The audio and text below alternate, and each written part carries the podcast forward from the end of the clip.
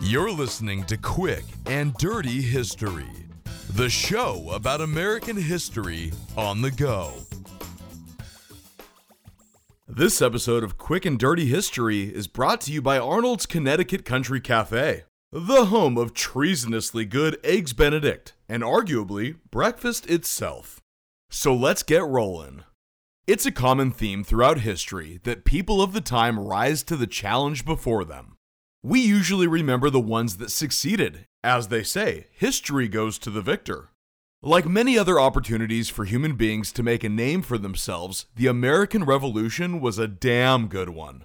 If you wanted to really make something of yourself and achieve status, there weren't many opportunities outside of those created by the war. Instagram influencer, video game tester, scheming corporately supported politician, and Tiger King weren't real options at the time. Being an officer in the military and performing on the battlefield was the fastest way to achieve glory and status. It had worked for George Washington years earlier, as well as that fella born illegitimately in the West Indies who's on the $10 bill, Alexander Hamilton. Benedict Arnold was also one of these individuals seeking rank and fame. The truth is, Benedict Arnold was a really solid American soldier who was doing a good job, yet kept getting passed over for promotion for a lot of reasons that really had nothing to do with him. Naturally, he was pretty upset and felt like he was being treated unfairly. About the same time entered Peggy Shippen. Peggy Shippen was a dreamy and hot to trot little lady she also had a very wealthy and influential family who mingled with the officers of whichever army happened to be occupying Philadelphia at that time. Peggy was ambitious and savvy and turned the heads of many British and American military officers, especially Benedict Arnold. She was also very devious. Benedict Arnold and Peggy Shippen were married, and not long afterward, this American military officer decided he had been bamboozled and played by America long enough, that the British were going to win the war, and maybe he should go ahead and flip flop sides.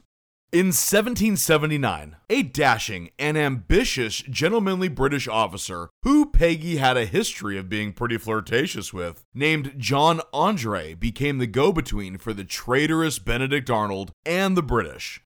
The British wanted control of West Point, and Benedict Arnold was about to offer it to them on a silver platter, with the promise of rank and wealth in the British Army.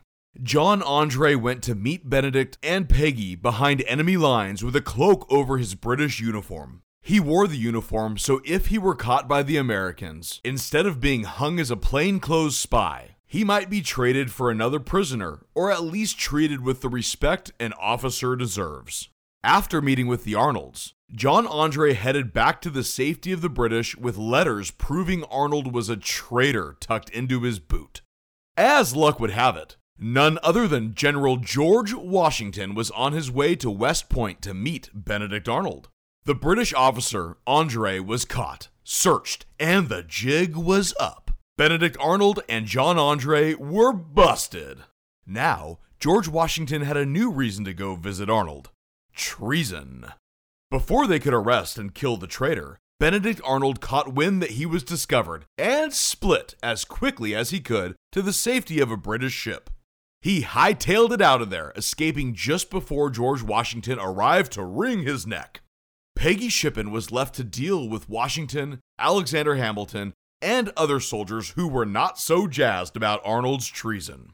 By some reports, Peggy Shippen was scantily clothed, screaming in hysterics, and doing everything in her power to take the attention off her part in the traitorous plot. And it worked like a charm. She would go on to live happily ever after with Benedict Arnold in London. John Andre did not get away so easily. There was no prisoner exchange or leeway granted. He was to be hanged. However, being the gentleman and fine British officer he was, John Andre made a really great impression on Washington and the American soldiers who wept as they hung him.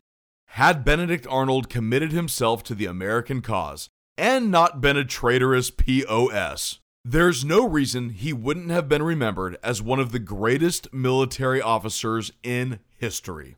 Instead, he's known to us as that dirty, rotten, traitorous scoundrel, Benedict Arnold.